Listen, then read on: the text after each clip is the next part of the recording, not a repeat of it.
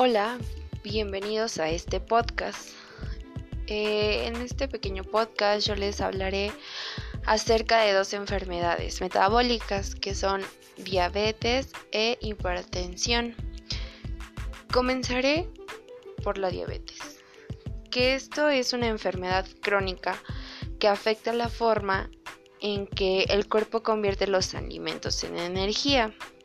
Como todos sabemos, el páncreas produce insulina que actúa como llave, se podría decir, que permite que el azúcar eh, que está en la sangre entre a ciertas células eh, de nuestro cuerpo para que estas células las usen como energía.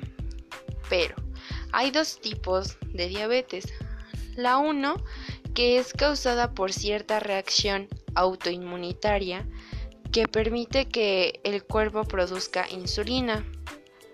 La 2, que el cuerpo no ocupa correctamente la insulina que se produce y esta no puede mantener en la sangre a, los niveles normales. Cuando, bueno, las causas son cuando el sistema inmunitario que, que combate pues las infecciones ataca y pues esta destruye las células de la insulina. Eh, la 2 pues es dependiendo de nuestro estilo de vida y de cómo sean nuestros genes. Ahora les comentaré sobre los síntomas que pueden ser aumento de la sed y aumento de las de orinar. Puede haber una fatiga y al haber una fatiga esto puede eh, afectarnos en nuestras actividades de la vida diaria. Puede haber un aumento del apetito y también podemos sentir hormigueo en las pies o en las manos. Ahora, ¿cómo lo podemos prevenir? Bueno, pues debemos controlar nuestro peso y para esto pues debemos llevar una alimentación saludable la cual pues no debe incluir eh, porciones de grasas y de azúcares y si las contiene pues deben ser porciones muy pequeñas. También debemos realizar ejercicio todos los días por lo menos 30 minutos. No debemos fumar porque esto puede eh, contribuir a la resistencia de la insulina.